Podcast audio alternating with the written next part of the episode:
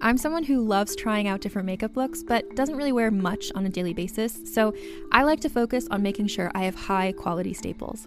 And whether you like a fresh face, full glam, or somewhere in between, you've probably seen Thrive Causemetics Viral Tubing Mascara. I've certainly seen it everywhere. You know, the one in the turquoise tube? So, that mascara, along with all of Thrive Causemetics' beauty products, are certified 100% vegan and cruelty free, which I look for in makeup, and they've got excellent quality to match. And something I didn't know from all the mascara videos I've seen is that for every product sold, Thrive Causemetics donates either that same product, another product that is needed more, or a monetary donation. They've worked with over 500 nonprofits to help with a wide range of causes like supporting cancer survivors, people experiencing homelessness, education access, and so much more. Knowing that makes me feel even better about using their products. And I do enjoy using them. Like I said, I like having high quality staples, and so my favorites are products that are multi purpose, like the Brilliant Eye Brightener. It comes in a bunch of colors, and I like using them as eyeliner, eyeshadow, and even highlighter. Thrive Causemetics is luxury beauty that gives back. Right now, you can get an exclusive 20% off your first order at thrivecausemetics.com slash thrive. That's Thrive Causemetics, C-A-U-S-E-M-E-T-I-C-S dot com slash thrive for 20% off your first order. Calling all lovers of mystery and fans of a good story. If you haven't already heard me talk about June's Journey, you're in for a treat. It's time to don your detective hat in this free hidden object mobile game that delves into the captivating journey of June Parker, a self proclaimed detective on a quest to unravel the mystery surrounding her sister's untimely death. In June's Journey, you get to play as June, deciphering clues and unveiling secret plots within thousands of beautifully illustrated scenes. And did I mention it's set in the glitzy 1920s? New chapters are added weekly, so you will never run out of new thrills to uncover, and you can also personalize and decorate your very own Orchid Island where the story takes place. How sharp are your detective skills? Find out when you download June's Journey on your Android or iOS device, or play online via Facebook Games. Your detective journey awaits.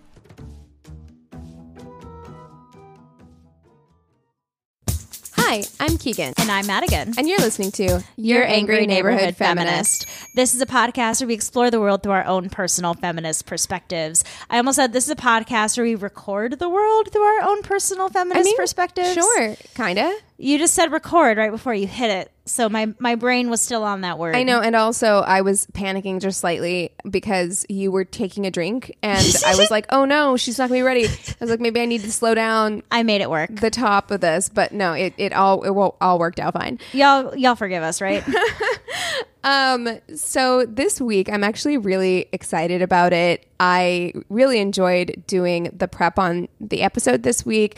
I think that it's so fascinating the way that our like social conditioning changes the way like behavioral or like psychological disorders can manifest. yeah, definitely. Like I think that that is I mean and I also just find psychology and stuff so interesting anyway and Yeah. you and I are both true crime people as well. and so this kind of adds a little bit of that. I mean, I always refer to myself as being kind of a psych nerd, anyways. Before I was told I would be too stupid for it, I really wanted to be. Whoa. Yeah, I really wanted to be a, like That's an not true. abnormal psychiatrist. Oh, my high school counselors were like brutal. They were like, "You'd be a great delivery driver," and I was like, "Thanks." I mean, no shade on delivery drivers. I'm just saying, if a child has a dream for something, like you don't just squash it. Oh, like, oh yeah, I told them about my whole plan. I was going to be a skating coach. Like at, when I was like 16, I had my life planned out. I like came in all confidently. This is what I'm going to do with my life. And my counselor was like, "You could buy a truck and do deliveries." And I was like, "And you can go fuck yourself." Whoa! Um, I hope you, Uh, you as an adult, I'm like, go report that person. What if they're still working with kids? I That's really horrible. hope not. But yeah, I, I didn't listen to him. But yeah, I definitely was told, like, because I wasn't good at math and science. so They were like, there's no way you're going to be able to get through a psychology major. So I was like, I mean, you know better than me, so I won't try. also not true. Thank you. But um, I fell in love with the book Sybil in high school. Oh yeah, yeah. Sybil, And, uh, good old Sybil. Yeah, that kind of opened my mind to my love for abnormal psychiatry Yeah. in general. Like any of the stuff that gets a little like spooky and scary, I find it also very like I think it's the empathy in me Yeah. that wants to know more about it as well because I want there to be help for everybody with Yeah. those things as well. And this is definitely one of those disorders that there isn't really a cure for it. Treatment is very difficult. Right. And it has a lot of negative connotations to it as Oh, well. For good and bad reason. Yeah, but you know. yeah. you know, my mom um, was a had her master's in counseling, family and ther- you know, family therapy, and I wanted to be a criminal psychologist whenever I was a kid. Like I really was like that is what I want to do, you know. And so there's a lot of overlap with this as well um, there. And so today we're going to be talking about um, psychopathy and sociopathy specifically in women, but just also in general to give, because in order to understand it and to understand kind of like the differences in the way that we perceive it or the way it manifests between the genders, we have to kind of talk about what it is, you know? Yeah, exactly. And sociopathy and psychopathy have kind of become interchangeable. People tend to kind of like use both as if it's the same thing. And there are some slight differences. And I always got really confused over that just in life. Like, Yes. what's a sociopath? What's a psychopath? What does that Yeah, mean? they do consider them to be different yes. different diseases. And I do want to say before we start jumping into the differences, just as like a um, kind of like some background. Yeah. The DSM, which is the you know Diagnostic and Statistical Manual of Mental Disorders that we still use now, we're on like the DSM, DSM-5, five because yeah. it, it evolves. But it you know first the first one was in 1952, and when it came out, it mentioned personality disorders, including sociopathic personality disturbance, Right. Which was one of three personality disorder subtypes, um, and now our modern definition of sociopathy has certainly evolved since this time because at the time it included things like sexual deviation and addiction which is not at all what our current definition of sociopathy is it can be a like a symptom of it like a person with sociopathy could struggle Yes. with it's very likely that they could They- suffer yes. from substance Yeah. abuse and things like that but it isn't necessarily tied into right that and psychopathy was kind of at that time bundled up with sociopathy, exactly which, is, why it makes sense Yeah. that we still to this day struggle to kind of like separate the 2 Mm-hmm. so sociopath is an unofficial term to describe someone with antisocial personality disorder for the most part whereas psychopathy describes a set of personality traits and aspd and psychopathy can overlap they can share lots of similar traits, but if you're a sociopath, that doesn't mean you're a psychopath. But if you're a psychopath, that does mean that you can be a sociopath. Right. And it's also not a diagnosis to be a psychopath either, where it is to be a sociopath. So Right. it's a little bit of a different way that we label these types of like conditions, I guess, where Yes. one of them is recognized as a true medical condition, where the other is certain behavioral traits that Right. make a person a psychopath. And if you were to be diagnosed as a sociopath, you probably wouldn't be diagnosed as a sociopath. You would be diagnosed as having antisocial personality disorder. Exactly. Right. And there are a lot of schools of thought. There are some people who don't even really believe that there is a difference. Um, I, I believe that there is a difference, but a lot of people. And I think that it makes sense for there to be a difference because Mm-hmm. I think that with someone that would be struggling with it, that would make a big difference to me because of the way that especially psychopathy is portrayed. Yes. So in the most recent DSM, um, they've referred to sociopaths as being more of a product of nurture, meaning that somewhere along the way there was what's referred to as a caregiving trigger Yeah. that set them down the path towards sociopathy, whereas psychopaths are more the product of nature, meaning that they were just born that way. It's something to do with the way that their brains are wired, but Yeah. I mean, sociopathy as well. There's like something to do with your amygdala. Yeah, Um, they were saying that with like brain imaging, you can see that there are. I can't remember. I don't think I wrote down the specific part of the brain, but there you can actually see some physical differences Right. between a quote unquote normal brain and a brain who, uh, you know, suffers from antisocial personality disorder or from psychopathy as right. well. And even then, though, you know, they have there was a study that was done with this M, uh, NPR neuro psychologist or Uh-huh. uh, whatever. I'm probably getting that wrong, but he some um, smart person. yes, who studies the brain, and he did a scan of his brain, and he has the same kind of um, issues going on with his like prefrontal cortex that you would see with somebody who has sociopathy, but he doesn't consider himself a sociopath and also doesn't have a lot of those same symptoms. Um, so it's not necessary. It's it's a combination of both, right? Of course. it is And I think it's also, like- of genetics and also your upbringing and experiences. Yeah, definitely. And then I also think that, and we're going to obviously get into this more because I think that this is so gendered. I think that it's also like how a person displays their symptoms. Yes. And that's also the, how things get diagnosed and things don't. You know what I mean? Absolutely. So one other kind of difference between psychopaths and sociopaths that people tend to see just broadly um, is that psychopaths tend to be more manipulative and can be seen by others as more charming, and they can lead a semblance of a more normal life and minimize the risk of criminal activities. Whereas sociopaths tend to be more erratic. There's a lot more rage, prone, Impulsivity. a lot more impulsivity, um, and they're less able to lead a normal seeming life. So, a lot of these people who you will see are these characters that you see on TV. Like a lot of people will be like, Don Draper is a, is a sociopath.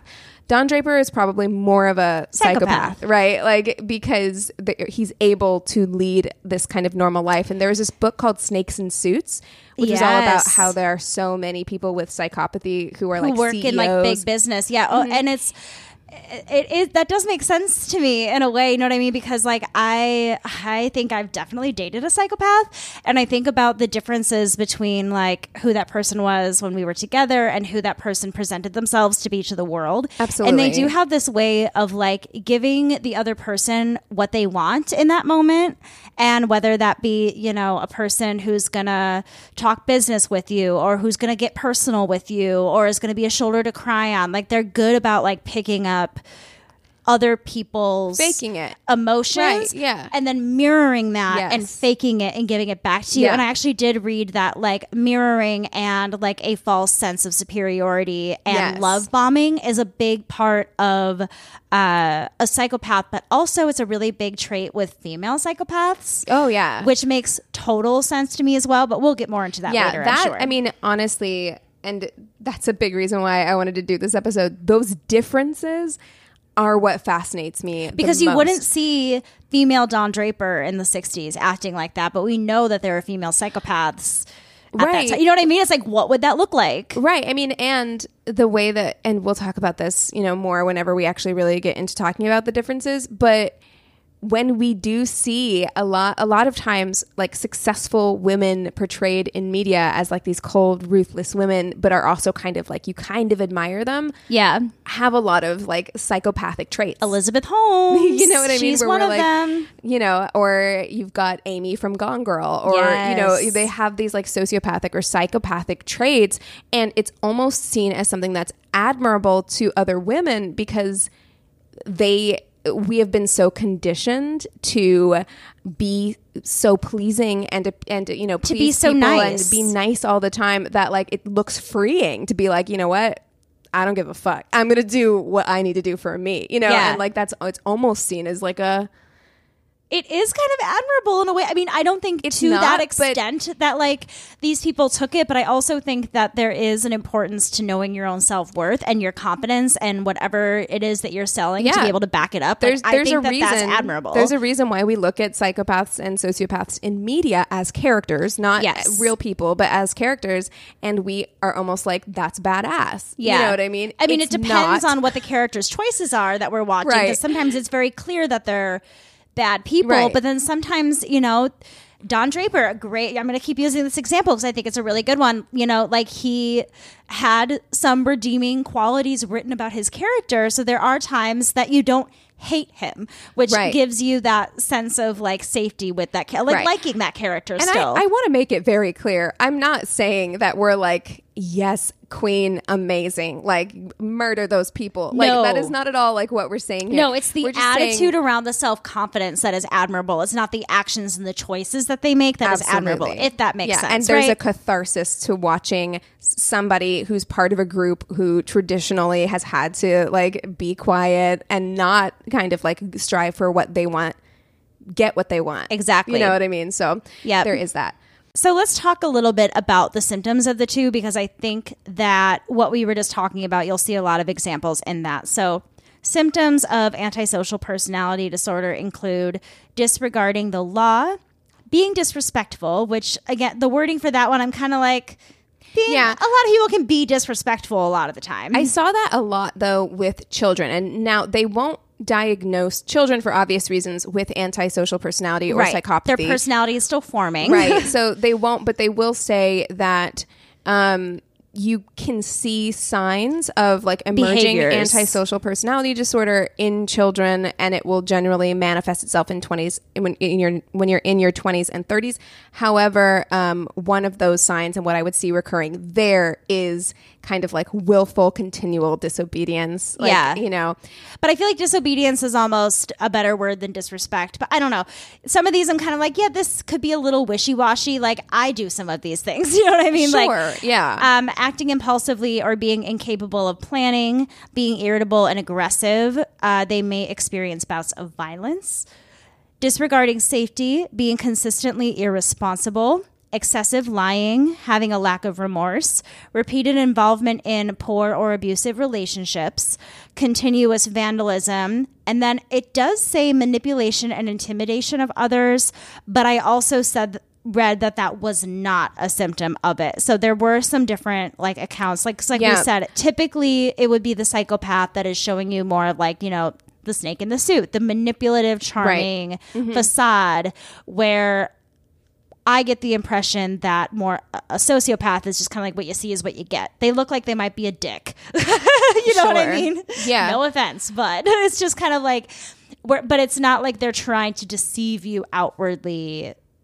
Well, I mean, I, I think that they they do because like pathological lying is That's is something true, that that sociopaths are capable of. Like there was a um, woman who put out a book. Basically, it was like the first, and it was surprising because it was a woman, right? But it was um, released anonymously, and it was a memoir where she's like, "I'm a sociopath. This is what it's like," right? Yeah. And some of the criticisms from psychologists when you know reading the book and and reviewing the book were we don't know if this is true because they're like first of all it's not a very good read because sociopaths are incapable of gauging what other people need and so they can't tell a compelling story because they'll kind of just like They're telling it how how it makes sense to them in their head, not uh-huh, how and like it's, it's very grand, grandiose it's not interesting to read for other people because Right. they're not taking that into account Darn But it! I was just thinking how I wanted to read that book. read, it, read it anyway. Um, but but then also there was also the aspect of because pathological lying is such a huge part of sociopathy. They're like, we don't even know if half of this is true. Yeah. you know. Yeah, um, and I was actually just I was listening to a podcast recently where they were talking about the difference between like a pathological liar than just someone who lies. Yeah Because usually someone who lies is doing it either to like protect someone's feelings Yes. or like Get for out of a reason. There's an emotion behind it and they feel guilt and shame.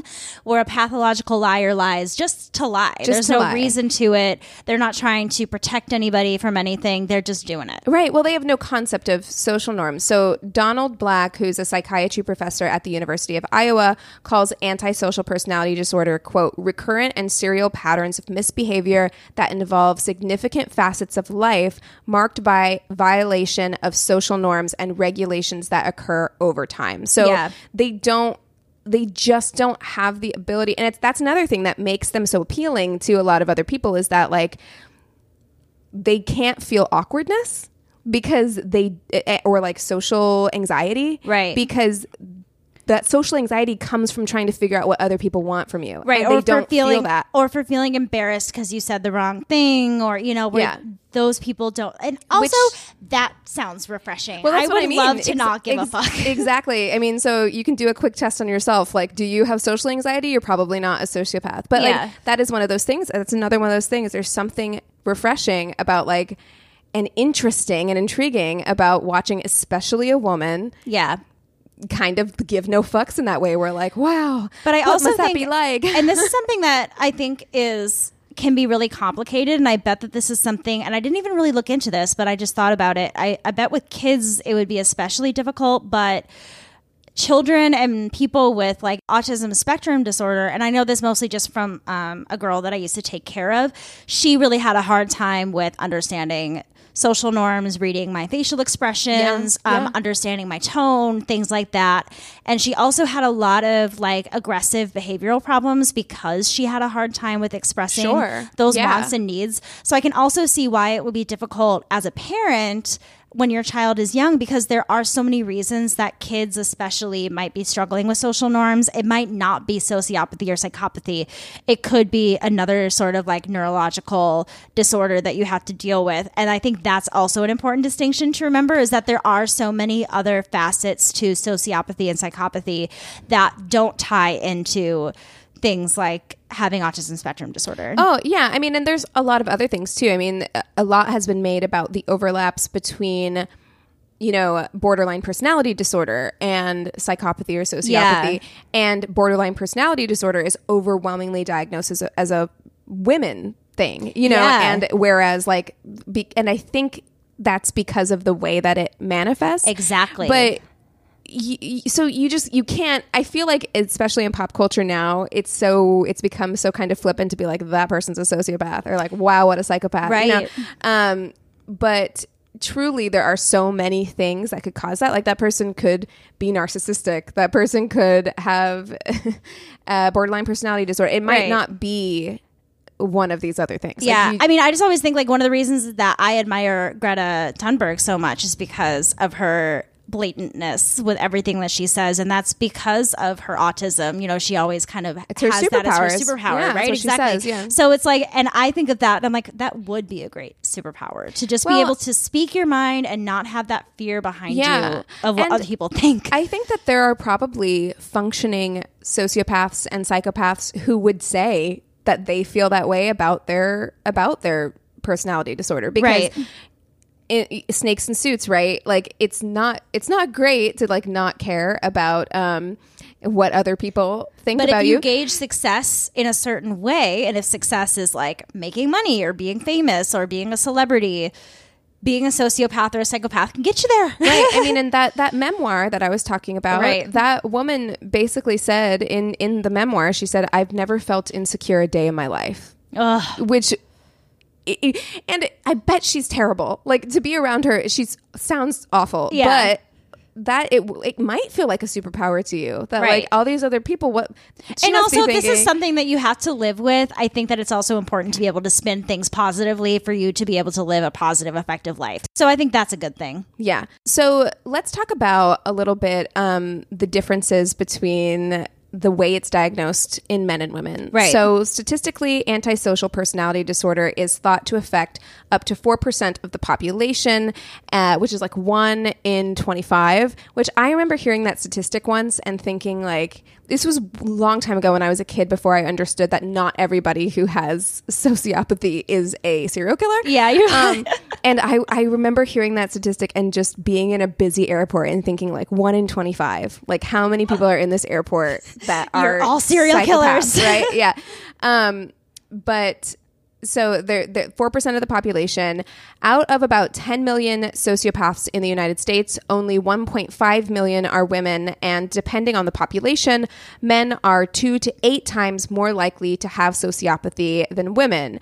Psychopathy is diagnosed considerably less um, in general and makes up about 1% of all males and 0.3 to 0.7% of females, though some researchers challenge these numbers due to bias, which we will talk about here in Yeah, a second. certainly. So, genetic factors influence predispositions and temperament. Researchers have posited that there are two subtypes of, so- of psychopath. There's the primary type that shows distinct neurological uh, deficits and blunting of emotions. And then there's a secondary type, which exhibits more anxiety, substance abuse, and mental health problems like we already said, not all psychopaths or all sociopaths are violent, um, but when they are, they tend to be, when they are violent, it tends to be criminally violent. Yes, exactly. yeah. Um, Well, and a lot of times people who are diagnosed with these things do have some sort of criminal past. And that's not saying that everybody is like violently criminal, but it is more likely for like them setting fires, running away. It's that impulsivity that makes it more likely for them to get in trouble and to go with their instincts for things that maybe aren't super positive. So I think that is also important to remember that just because someone does something criminally doesn't mean they're necessarily like violent offenders.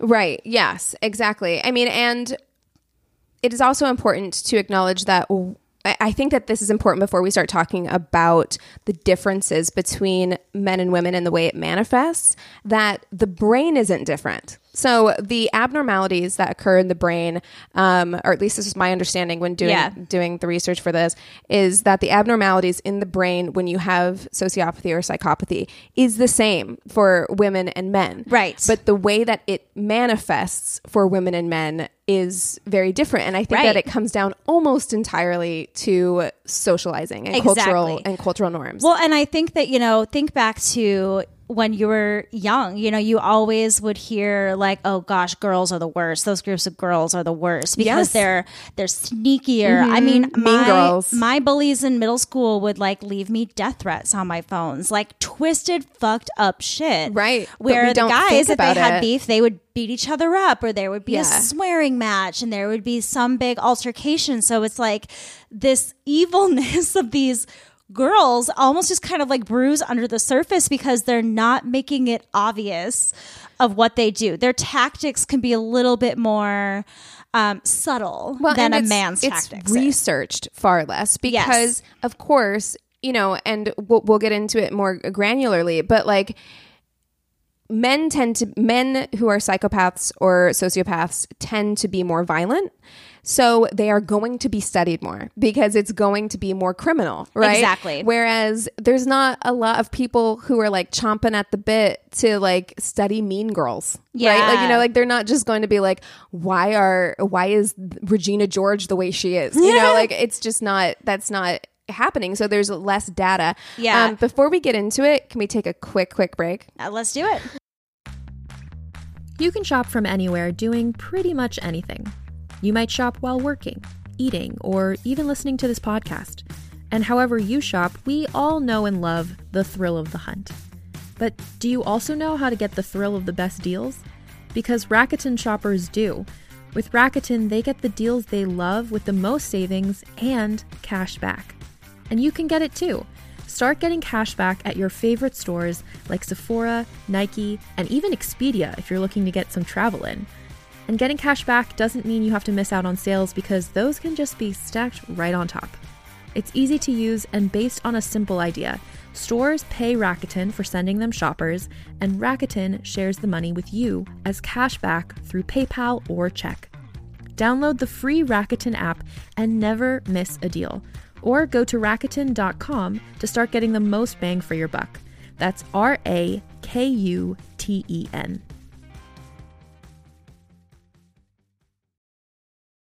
Hey there, it's Rachel Ballinger, and I am thrilled to invite you to Rachel Uncensored, my podcast where I get real with my friends and celebrity guests, where we talk about all sorts of topics. From personal stories to hot button issues, we cover it all. New episodes drop every Wednesday, so make sure you tune in on Apple Podcasts, Spotify, or wherever you listen to podcasts. Trust me, you won't want to miss out on the fun and candid conversations we have here on Rachel Uncensored.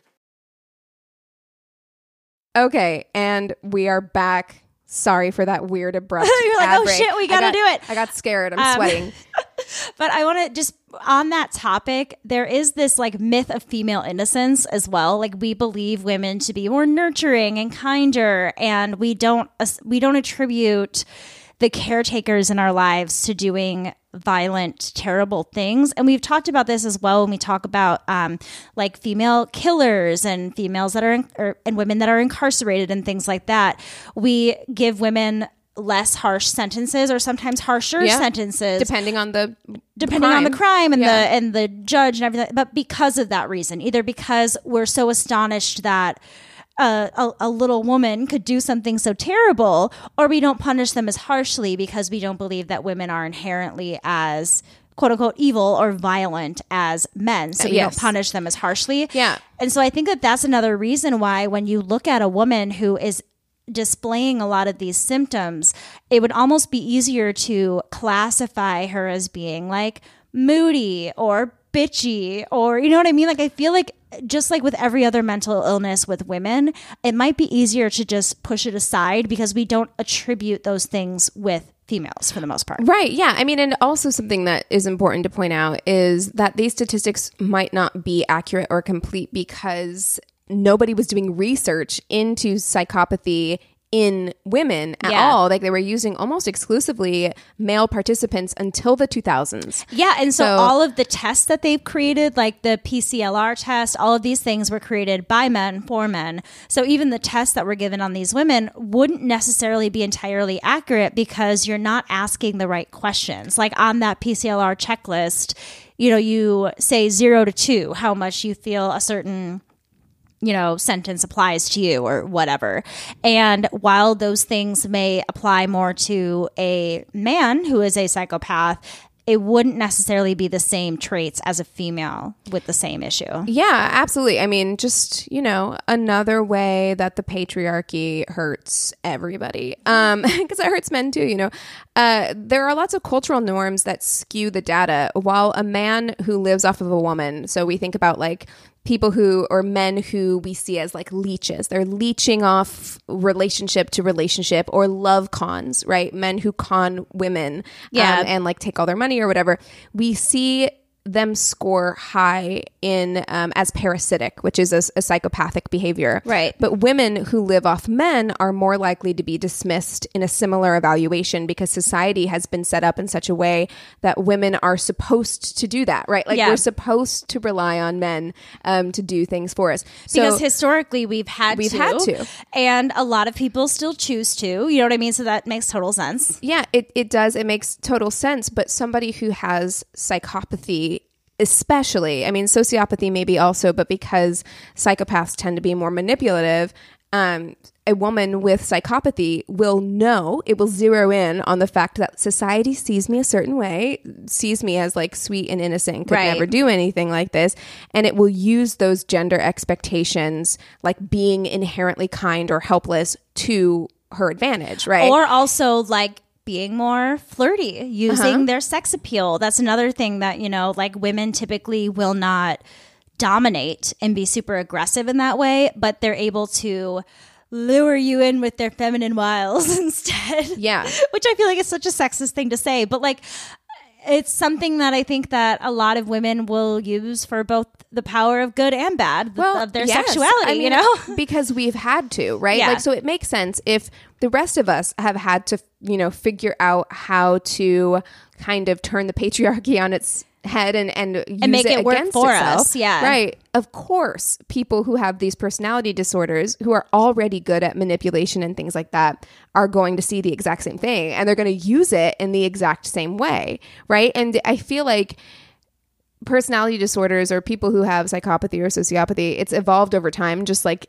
anything else, right? Yeah. So, and it's evolved within our culture, just like anything else. And so, I think while, especially with sociopathy, there is this kind of like rage that that is uncontrollable. I, I didn't write down a lot of the um you know technical scientific terms of like what what's going on in the brain but there Yeah. there is some actual like impulse control issues Well, your frontal lobe is where all of your impulse control comes from, and that usually isn't fully developed until you're 21. So that's kind of like the reasoning for the drinking age and all those sorts of things. I you heard don't it was want 25 Your, before it's fully. Oh, it is 25. Yeah, You're right. It's 25. Uh, so that's kind of where all of your decision making comes from. So it can also be a thing if you're, you know, abusing substances when you're young, that can affect your frontal lobe, which will, you know, affect Yeah. your development later on, things like that. But there are many things that can affect it. And then also, I didn't write all of this down because medical jargon is like bleh in my brain. Same. But there's a lot of like hormones involved as well, especially when it comes to like serotonin and things like that. Yes. You know, like The- there was there's a thing called the warrior gene um Okay. and i don't remember the scientific name for it but that's kind of like the um like street term okay Yeah. um but it is something that is that a lot of like sociopaths tend to have Okay. um and it blocks some like serotonin receptors Right. and because of that you can get angry really fast. Like Yes. it goes from kind of like zero to a hundred. Yeah. So while that is true, um, just kind of across the board for sociopaths, there is also a social element for women in terms of you've learned or we've learned and evolved kind of to be like, oh, society doesn't like it when we do that. Right. So you have to find a different way of like getting what you want or Exactly. your your rage or whatever it el- whatever else it is manifesting. It Right, can't just and- be and- punching somebody the way that a man might do. I was going to say, yeah, and in, the other way, you know, that works for men. That's why they continue to use that tactic and things like that in their. I, I do want to say I know we are like half an hour into the episode, but I do want to say that as with any episode where we're kind of talking in in very kind of gender binary terms, Right. Um, we are specifically talking about biology. We're not talking about yes, this isn't about gender expression, you know, anything like that, or gender identity. Um, it's just how the world sees this shit. Yes. And I think that if we were to combine all of the different gender identities within this, it would get a lot more complicated um, because I think that, you know, there are a lot of other factors Right. that can go we're not trying that. to exclude anybody in this conversation. Definitely we're, not. we're speaking along kind of like heteronormative binary Thank you for mentioning that because Yeah. I thought about it during the research and then totally didn't even think about that when we were doing the episodes. So yes, thank you for mentioning that really for, quick. Just for simplicity's sake, is why we're talking about it this way in such Um, like binary yes ways. and also that is how most of the research is written. So it's kind Yes. of difficult to discuss it in, in Yeah. a different way. You know, there hasn't been a lot of of research done. Um, but also, when women were tested according to the Hare checklist, which is a list of traits and behaviors that include interpersonal and emotion related characteristics like pathological lying and lack of remorse, as well as aspects related to lifestyle and antisocial behavior, um, such as like plans for the future and behavioral problems. Right. They tended to rate lower than men on such things as lack of remorse and delinquency, which these things are more likely to lead to crime and violent behavior. Right. And higher in things like manipulativeness and grandiosity. So again, we are more easily going to detect psychopathy and antisocial personality in someone who is running around committing crimes Yeah. um, than we are in someone who's just kind of like lying and being sneaky and manipulative. Right. Unless, of course, they become a con person or something. Which, Right. I was thinking another person that I was just thinking of as far as like female psychopaths go. I would put Anna Delvey. I was going to say. Anna Delvey. Yeah, because anybody who has, and again, I so many of us are just like get your, you know, get yeah. yours. She's got fans. Yeah, Like she which- has fans out there. And truthfully, I get why she has fans, Yeah. but there is, you do have to take a step back and be like, okay, how does somebody get away with doing something like that for so long? There has to be something going on with your personality. Yes. In order to be able to lie so easily and so and for so frequently long and to so many hold it people, up. right? Yeah, Like- it is. It's impressive, but not in a great way. But in a, in a, there is probably, um, um, there's probably something wrong with you. Like, yeah, you know? exactly. I did want to talk about one case in particular because it is probably the most studied case of a female psychopath, sociopath, and that is Aileen Wuornos. Yes. So oh, she scored high on the Hare scale. She scored a 32 out of a 40, which Yeah. for women is like very high. They say that like a comfortable level of psychopathy for like men is like 30. just a comfy, snuggly level of psychopathy. you know, just uh, it's like the little bears, nothing too big, nothing too small, just right. Um, so I'm not going to get into her whole story because she lived a very long, tragic life. Uh, you should know who this person is, anyways. I feel like she's been talked about so much. Go watch Monsters. Charlize Theron is amazing. Yeah, there's Um, also a really good documentary about her. She's the one with Nick Bloomfield who did it, the. British guy. maybe. It's kind of I, I don't like him. Broomfield, Bloomfield. He's kind of shady, but I saw it a long time ago, but I mean, she's a very interesting character. She she's is. so sympathetic in so many ways. But yes, I think that she had um, psychopathy that probably developed through trauma. you well, know? and that's what I wanted to talk about. So she is really a great study of psychopathy in a female. So she was born into a poverty stricken home to an alcoholic teenage mother.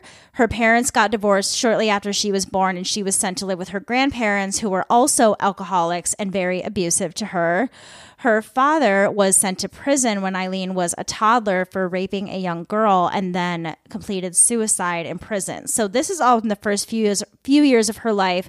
She already has both biological and uh, environmental aspects being thrown at her that are not uh, coherent with a very healthy upbringing, right? As a child, she shows behaviors like fighting, stealing, and setting fires. Aileen also had a low IQ. She herself became pregnant at 13, but was forced to put it up for adoption and began drinking and doing drugs at a young age. On top of that, I believe she probably got pregnant as a result of the survival set work, sex work that she took part yeah. of. Yeah. It's her story is so It's tragic. so sad. She Yeah. was very, very young when she got into sex work, and her clients were both sexually and physically abusive to her. At the age of 34, she was charged with killing seven men within a one year span. She initially said the motive was robbery, then self defense. Uh, so her story has kind of changed a lot with why she did these murders. Like we mentioned before I got into the story, her score was 32 out of 4 40, which was high, especially for women. Doctors diagnosed her with borderline personality disorder and antisocial personality disorder, saying it was a result of her traumatic childhood and the physical and sexual abuse she endured. But they also concluded that she may have been predisposed to the condition due to her father's violent past. So it is kind of making an assumption that possibly her father had suffered from some of these illnesses and it had been handed down to her. But I also read something interesting that it isn't just with biological parents, but it can also be with adoptive parents because Oh, it's so certainly. environmental. Yeah, So yeah. if you have a parent who has antisocial personality disorder and you are not biologically predisposed to that, just being in that surrounding could eventually lead you to that diagnosis. Yeah, I mean, it's very interesting. Aileen Wuornos is very interesting because to me, when I see her, and I, I have friends, like close friends, who are very open with me about their um, borderline personality disorder, um, who have BPD.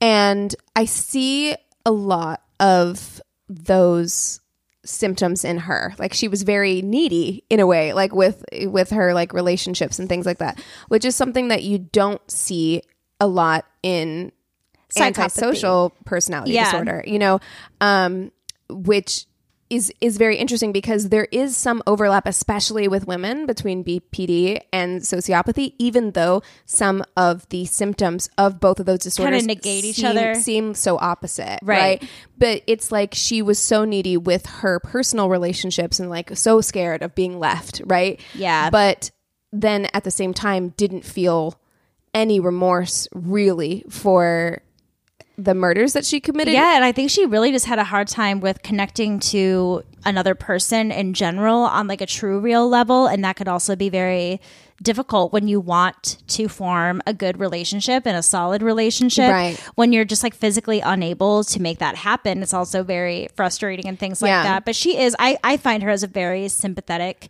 character especially because yeah, her life yeah. was taken from It's- her it's it's true. Well, yeah, uh, I, you know how I feel about state sanctioned yeah um murder. I don't love it. Um, but she's an interesting case as far as like women who have psychopathy go or anti. I don't know if she has psychopathy or anti personality disorder. They said that it was um, antisocial personality disorder slash sociopathy Oh, okay. and borderline personality disorder.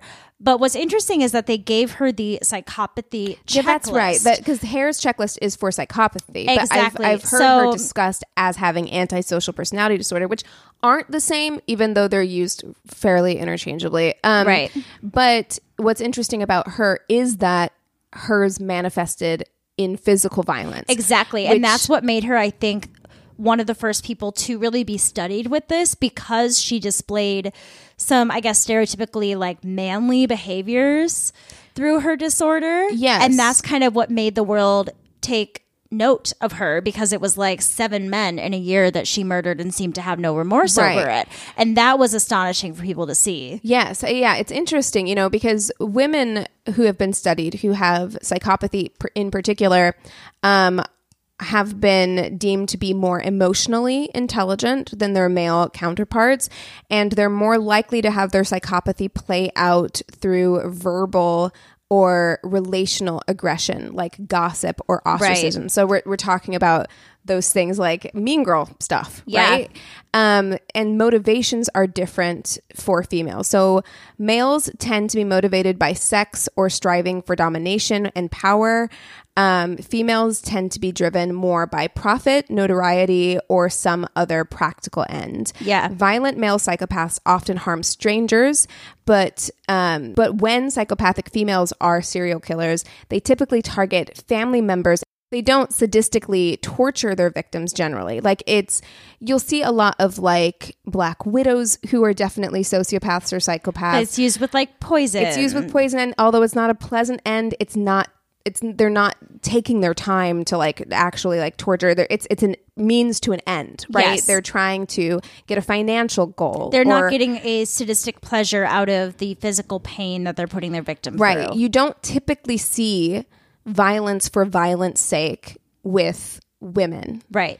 uh, and I Not to that- say it's not possible because I can think of a, of many stories, but I think typically that would be Right. I mean, and you will have people argue, and we don't really know, right? But like, you will have people argue that Aileen Wuornos did that. I mean, she she maintains that it was self defense, and Yeah. honestly, probably she'd been through so much trauma that it wouldn't surprise me if She just a- even felt that way. I, I do believe that in one of the doc, because she did two documentaries when she was in prison, and there was, I believe, in the last one that they did when she was like about to be executed, she like kind of slipped and said that it wasn't self defense, and then called the documentarian back and was like, "Jk, Jk, Jk, it was out." self defense." Yeah, exactly. Yeah, So yeah, but that would be highly unusual because for women in general, it's not usually about that. Like usually because of I think it because sounds of like the they higher justify it.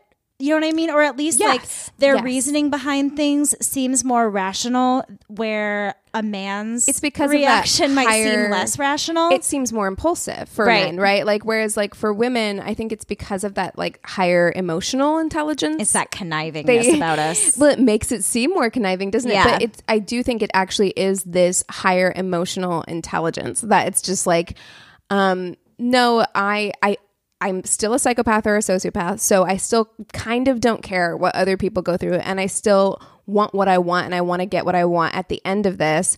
Um, but it's for something. It's not for like sexual gratification Or domination. or domination. Yeah. It's like I want their life insurance policy or you know, I want to be the CEO of this company Right. or you know, it's like it's something like that usually. um so or fascinating. or I want their social standing or I want revenge on that person. Right, Exactly. know? It's usually those types of things. I also read in a couple of the articles that it is common for a female sociopath to threaten and go through with self harm more often, as Yes. well as a form of manipulation, where it isn't so much about hurting other people. They will also take it out on themselves as well. Yes, well, because it's highly manipulative. So Yeah. there was this, um, and I was very skeptical about this. I almost didn't bring it up because it's a bustle article, but it was um, somebody who the person who was interviewed is a certified psychiatrist, and she was talking to Bustle about. Um, kind of what to look out for for female sociopaths because Right. it doesn't look the same between men and women and some of the things that they have on here are things like ruining somebody's reputation like Yes. being vindictive in that way um threatening to hurt themselves lying by omission like constantly kind of that pathological lying but also Yeah. just like kind of leaving things out again it's Yeah. that it's that high emotional intelligence to kind of figure out like what they can get away with love bombing very common um, for women being very charming which i think kind of goes along with love bombing Yeah. um and and showing care those kinds of things because again we know all of us women know what's expected of us Yeah. so if you are a manipulative person You can play that up. you can play that up and you can make yourself look very like loving and caring and a lot of female psychopaths and sociopaths go into caregiving fields Yeah. for that reason like Yeah. you will see kind of those like nurses who poison their vic, you know, poison Yeah, their patients and things like that. I also do want to say really quick, just because we were talking about self harm as being a form of manipulation, as a person who was like, I didn't want to say that you're saying that, but I just want to say in general, like, it is not a manipulative act in and of itself. There are many reasons that people self harm, but it can be used. As a form of manipulation in certain circumstances, just like when you If hear you about people breaking up. Right, exactly, yeah. and the girl saying, "I'm going to kill myself if you break up with me," things like that. So, And I've had men do that clarify. too, by the way. Like it's it is emotionally manipulative to constantly like lean. Of well, course, it's manipulative to use your self harm against As a somebody. weapon, as a weapon, Yeah, exactly. yes. So the act in and of itself is not man- manipulative. I just wanted to clarify because I know that's not what Absolutely, you meant. yeah. so I just want to say because like I would get that sometimes when I was younger, like oh you you're just like Looking asking for for, attention. attention. and this, and I just I never knew how to explain it because I was like. I'm not, but I don't know what else to do. Well, I And, mean, you and, know, and that's part of what makes it so tricky as well, is because um, y- you never want to tell somebody that like they're looking for attention. Yeah. right. Because you, I mean, I feel this way. If if anybody I loved was talking about self harm or talking about ending their life, I would always want to take that 100% seriously, even if I felt like this was somebody who had a you know pattern of being manipulative or whatever i would still want to give them the benefit of the doubt i'd want to help them I think it's one of those the boy that cried wolf situations though that I think a lot of times with this form of manipulation is it's like maybe you give in the first time, but they're going to do it another and another and another and another Right. time because it worked on you already and they they see that that you are emotionally affected by this. But so I that's a like- tactic that they'll use again and i again. feel like psychopaths and sociopaths know that like they know that societally if they say I'm going to kill myself. even if they've been bad to you that like a, most good people are going to try and help you Yeah. right and so i feel like that is something that they might pull out as like a last ditch effort to try and get your a hundred your your affection back or your attention back and that is very tricky because it would work puts on the- me, yeah, you it puts the person in a really difficult position. But I think it is always just good to know in general, like if somebody comes to you and says they're going to hurt themselves or kill themselves, like find a trusted adult. If you're a child, call a helpline. or like, or if you're, an not adult and- responsible, and, you don't feel like an adult enough to handle that situation call your mom. call your Call- mom. Still call your mom. i'm a full grown adult and i'm still like can i find an adult because i don't know yeah, I mean, honestly, if I, I think that if I, and this is a little bit off topic, but I think that if I had somebody call or text me and say that they were going to hurt themselves, I would probably, I don't want to say that I would call the police, but I think if I had no other resources, it would be some sort of law enforcement that could step in or paramedic. I would call, you know, the hospital and get someone involved. Yeah a wellness check or something Yeah, like that exactly. Yeah, but yeah. it is never your responsibility. I think that's really important because people use that like emotional um, reaction that we have, where of course we never want to see, even if we don't like this person, we don't want to see them dead. We Yeah, don't want to see them hurt. hurt. Yeah. and we don't want to feel responsible for that either because they're telling you this, and that's also they're relying on the fact that you're going to feel guilt and shame. Which is something If they don't don't do feel. something, right? exactly. Which is something that they don't feel. Um, so yeah, I, I I find this topic so interesting, and we and we touched on this earlier, but um, just to kind of, I find the fact that we find female sociopaths, especially, I mean, sociopaths and psychopaths in pop culture and in media, um, we find them so interesting, just period, but especially female psychopaths and sociopaths. Um, and we find them, the fact that we find them appealing, like I've said earlier, I think just makes a lot of sense. Sociopaths are incapable of feeling a lot of in, undesirable emotions that we often feel, and they simply don't care about others enough to care about what they think of them. Yeah. Um, which can be immensely freeing and cathartic to watch on TV. Well, and it's so very different from people in your life, how you think, how you view the world. And I think that that's what makes it so fascinating as well, because you almost can't believe that a person could go through the world in a certain way when you have no experience in that. And Right. that's also what makes it fascinating. Right. I mean, and I also think that there is a conversation to be had, like a a feminist conversation to be had about what are the positive and neg- positives and negatives about the fact that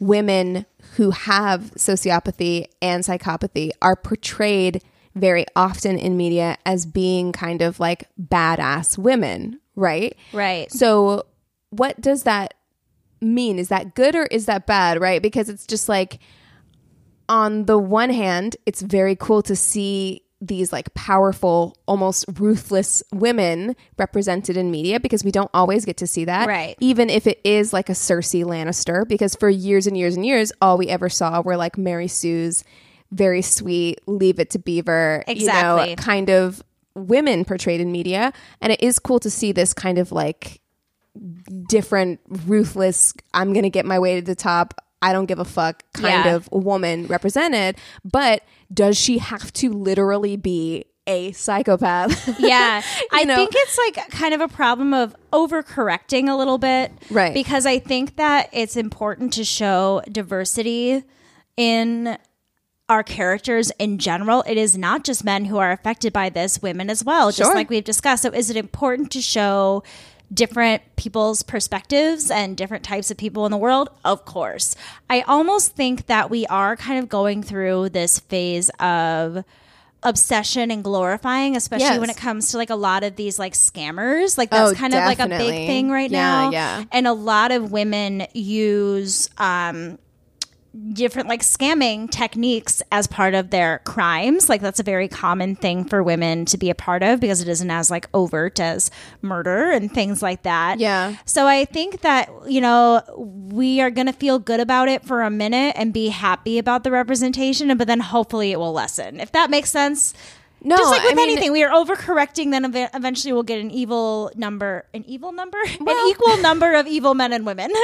yeah, yeah, no, totally. I mean, and so then I guess my second question is do you feel because this was the question that I kind of went into this with, into this topic with was do you feel like there are more female sociopaths and psychopaths than we see recommend we see Yes. represented in statistics? I think so too. I was thinking that the entire Yes. time because everything in our research was talking about the fact that women display these symptoms so differently than men. And we have not been studying female psychopaths ever. The Right. things that we use to test psychopathy in women are the same things that we have always used in men. There needs to be more like technological advancements and research Right. advancements or whatever in order for there to be a comprehensive way for us to diagnose women with these disorders because until then it's going to be a male dominated thing. And i think it also goes back to just how society wants to view women. We don't want to view women that way. And i feel like doctors are less likely to have that in mind in their diagnosing process if they don't really want to diagnose a woman with psychopathy. Right. Yeah, absolutely. And I think we can also until we as a society get past being like, oh, this is kind of something that's like funny or it's kind of feels like, oh gosh, like I dated this crazy bitch one cool, time. You know what I mean? Like where it's like, oh no, like she was actually displaying signs of of sociopathy or psychopathy Mm-hmm. we've just written it off as like i don't know some women are just like that you know like which is also just like So that's not healthy either. messed up, It doesn't help the woman. It doesn't help the man. It doesn't help anybody. Be accountable for your shitty behavior. You know what I mean? I don't know. No, I absolutely agree. So that that was something that I, w- I found interesting, and I kind of wanted to take a look at was like, Yeah. are women really underrepresented in this in this group as a personality disorder, or is it just the way that we as a society see Yeah. see women and and see these kind of um, traits, Yeah. and symptoms? I've talked about this show a couple of times on the show before, but I love the podcast series Female Criminals mm-hmm. because they're very like their whole theme is like, you know, they were all criminals, but were they all really bad? You know, what are their stories? What's behind them? And then you can kind of make up your own determination about why they made these choices in their lives and things like that. And Yeah. I, I really love that show because it it talks about all of these really underrepresented stories and it tells them in a way that makes you kind of think about female criminals differently than you would just mm-hmm. criminals that we've been learning about forever and these serial killers that are all male. Mm-hmm. So I think that that is like that's kind of opened my mind a little bit to like the differences in the way that women act in the crime world and things like It's- that It's also and it's breaking down that stigma a little Yes. bit too, which I think is important and Yeah. making it seem less cool and more just like these people did really shitty things too, you know? yeah, no, but I, I do I find it all so interesting. Like to me, it's it's also interesting because I see comments all the time, not only on like our page, but when I'm on TikTok and stuff like that, where people will be like, "Well, if a comparing men and women's behavior as a one to one. Mm-hmm. Oh, if a girl did this, then that would happen. Or Or if if, a did guy did that. that, then you guys wouldn't be saying this. Completely acting as though everything is happening in a vacuum, which isn't the case, right? Like Yeah. people respond, men and women especially, um, or you know, people of different socioeconomic groups or races or whatever, do have different reactions to things because of generations of social and cultural conditioning. Right. Right. So it's like it, it makes sense that this exact same personality disorder that affects your brain in the exact same way is going to manifest differently because we've had Brainwashing that's been telling us how to behave. centuries Yeah. of social conditioning that has altered the way it's going to manifest, right? Yeah. Like so I find that stuff just so fascinating. so I love fascinating. it. Yeah. I love it. I love it all. All right. Well, I think that is all we have for you all today. If there's anything that you would like for us to cover in the future, please email us at neighborhoodfeminist at gmail.com or direct message us on our Instagram at Angry Neighborhood Feminist. We have a Facebook business and group page. You can rate and review us on, on the business page and chat with the other listeners on the group page. Last but not least, if you haven't done so already, please, please, please go to your Apple Podcast app on your phone. Leave us a five star review with a quick sentence about why you enjoy the show. It truly helps us out so very much. All right, that's all we have for you today. With all that being said, we encourage you to rage on. Bye.